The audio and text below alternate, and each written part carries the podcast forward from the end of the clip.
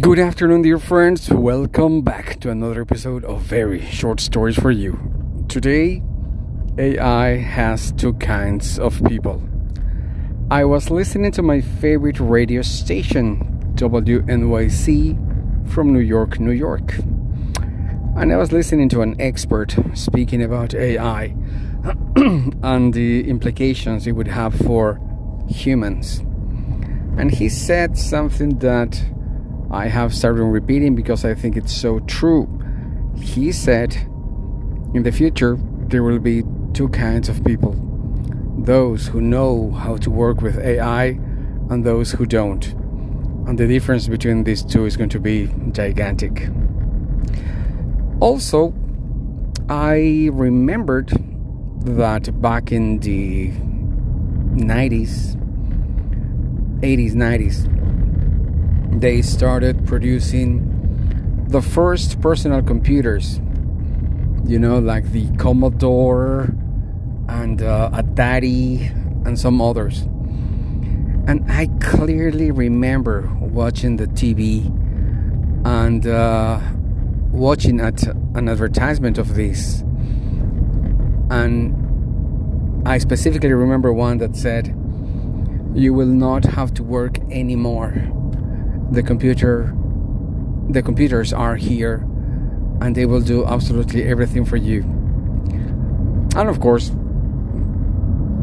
since those days many people from my generation gen x's have uh, discussed about that that actually today we live in a world which is more stressed which actually computers they do their thing but actually we work more we spend more hours in the office. Uh, even if we do have these tools, we're still very stressed. And uh, I want to bring together these two pieces of these two stories because for the first time, I feel that AI is actually going to do things easier for every professional who knows how to use it. Of course, maybe the labor market is going to adjust later and they're going to demand much more from us. But in these days, I feel my job is actually easier. Actually, I request complex things to AI, and AI complies with them. And I have everything there in black and white.